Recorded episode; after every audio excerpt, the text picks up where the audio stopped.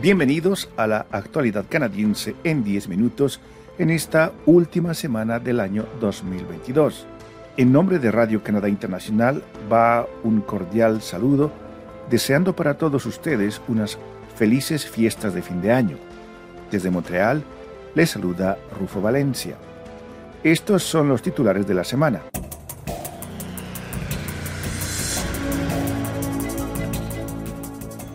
Conferencia de la ONU en Montreal logra acuerdo para proteger la biodiversidad.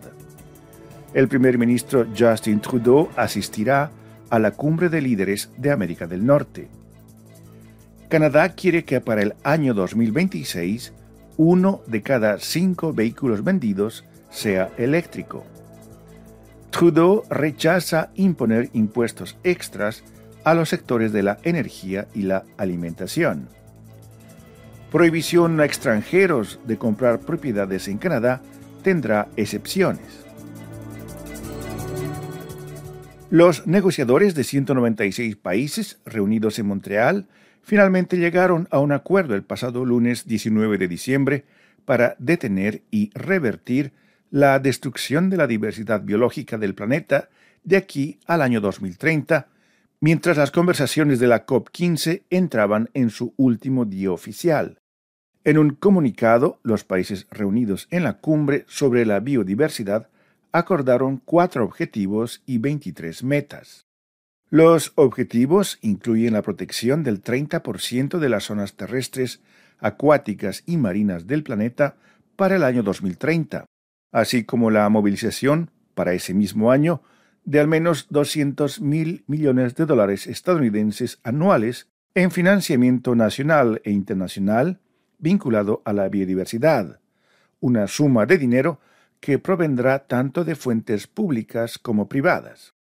También hay una promesa de reducir las subvenciones consideradas perjudiciales para la naturaleza en al menos $500 mil millones para el 2030, al tiempo que los países desarrollados se comprometen a proporcionar a los países llamados en vías de desarrollo al menos $20 mil millones por año para el 2025 y $30 mil millones al año para el 2030. Están escuchando La Actualidad Canadiense en 10 minutos, un podcast de Radio Canadá Internacional. El primer ministro de Canadá, Justin Trudeau, viajará a la Ciudad de México para participar en la Cumbre de Líderes de América del Norte, que tendrá lugar el 10 de enero de 2023. Esta cumbre es una reunión trilateral entre el primer ministro de Canadá y los presidentes de México y Estados Unidos. En la próxima cumbre, los líderes se concentrarán en áreas clave, incluido el refuerzo de la colaboración en la cadena de suministro de vehículos eléctricos, desde la extracción de los minerales críticos necesarios hasta la fabricación de los vehículos, afirmaba un texto de la oficina del primer ministro.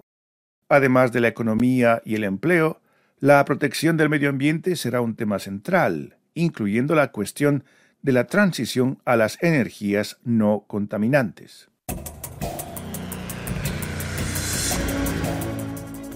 Uno de cada 5 vehículos de pasajeros, todoterrenos y camiones que se vendan en Canadá en el año 2026 deberá funcionar con electricidad, según una nueva norma propuesta por el ministro federal del Medio Ambiente, Steve Guilbeault. Según el plan del gobierno federal, para el año 2030, el 60% de todos los vehículos vendidos en Canadá deberán ser eléctricos, y para el año 2035, ese porcentaje subirá al 100%. Los fabricantes o importadores que no cumplan los objetivos de ventas podrían enfrentarse a sanciones en virtud de la Ley Canadiense de Protección del Medio Ambiente, esto mediante un enfoque gradual.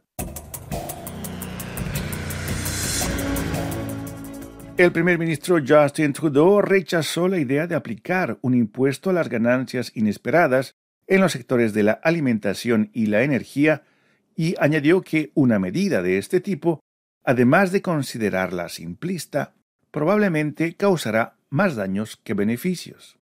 La tasa de inflación en Canadá se redujo al 6.8% en noviembre, ya que bajaron los precios de la gasolina y los muebles, pero subieron los de los alimentos y el alquiler de la vivienda.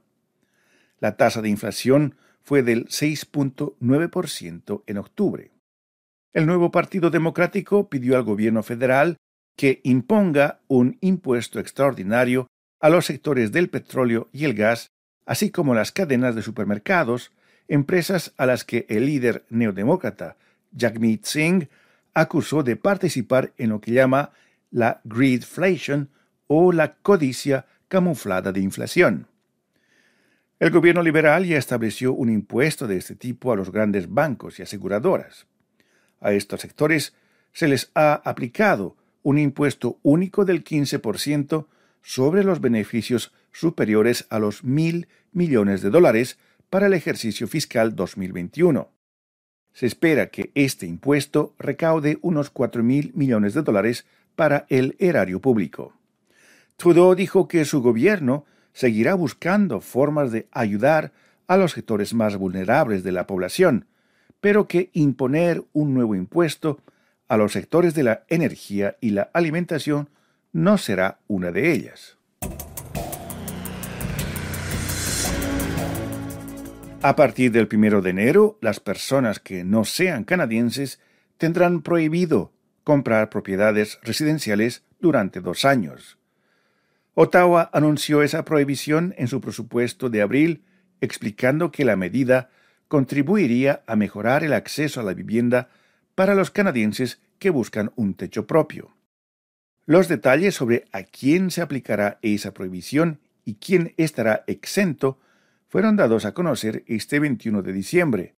Entre los extranjeros que serán eximidos de esa prohibición de comprar una propiedad en Canadá, se encuentran los estudiantes internacionales que cumplan determinados requisitos, como haber pasado la mayor parte de los 5 años anteriores a la compra en Canadá. También podrán comprar una propiedad por un valor máximo de $500.000.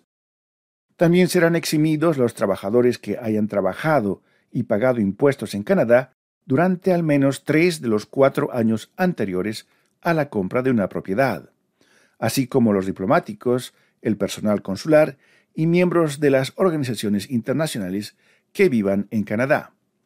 Estarán exentos de la prohibición tanto los extranjeros con estatuto de residente temporal, incluidas las personas que huyen de conflictos y los refugiados.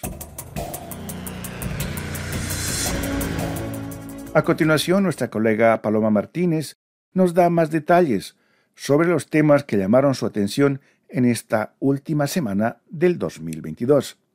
Bienvenida, Paloma. ¿Qué tal, Rufo? Esta semana les presentamos 3 reportajes. El presidente de México y el primer ministro de Canadá recibirán una emotiva carta de trabajadores migrantes. Hablamos con Leonel Nava, trabajador temporal mexicano en Canadá, uno de los firmantes. Él nos dijo que en la carta piden al gobierno mexicano que los defienda y al gobierno canadiense que les dé la residencia permanente. Optamos por la residencia porque así nos da la libertad de, en primera, de elegir dónde queremos estar y de defendernos por nosotros mismos, porque deberíamos ser libres de poder hacerlo como en nuestro país. Entonces, por eso la residencia creo que es el paso correcto y definitivo con el cual podríamos acceder a todo lo que demandamos. Además, los derechos de la madre tierra fueron incluidos en el acuerdo final de la COP15 y eso es histórico. Jenny Vega Cárdenas, presidenta del Observatorio Internacional de los Derechos de la Naturaleza, nos explica por qué. Es histórico porque es la primera vez que en un texto de este calibre se introducen los derechos de la madre tierra, un lenguaje utilizado por muchos pueblos indígenas donde ven a la tierra como la fuente de vida, como la madre de todos nosotros. Esto es histórico porque es la primera vez que se incluye en un texto que se deriva de una convención internacional los derechos de la naturaleza. Y finalmente, en Vancouver, la amistad y la comunidad unen a un grupo de hispanas de más de 50 años. En el grupo Alelis, estas mujeres comparten lectura, pintura, risas y se solidarizan con la comunidad, pero sobre todo comparten momentos entre amigas. Escuchemos a una de ellas, Leonor. Es un grupo que nos ha ayudado, yo creo que a todas, a sentir de que no estamos solos en este país y de que si necesitamos algo, nos dan la mano. Eso es bonito. Aparte de eso de que estamos de diferentes países, todas latinas, más de 50 años. Y eso es todo por mi parte, Rufo. Les deseo a ti y a todos nuestros seguidores unas lindas fiestas de diciembre y será hasta el próximo año. Muchas gracias, Paloma. Aquí llegamos al final de la actualidad canadiense en 10 minutos, un podcast semanal de Radio Canadá Internacional. Desde Montreal, Canadá, Rufo Valencia les agradece por su atención y será hasta la próxima semana.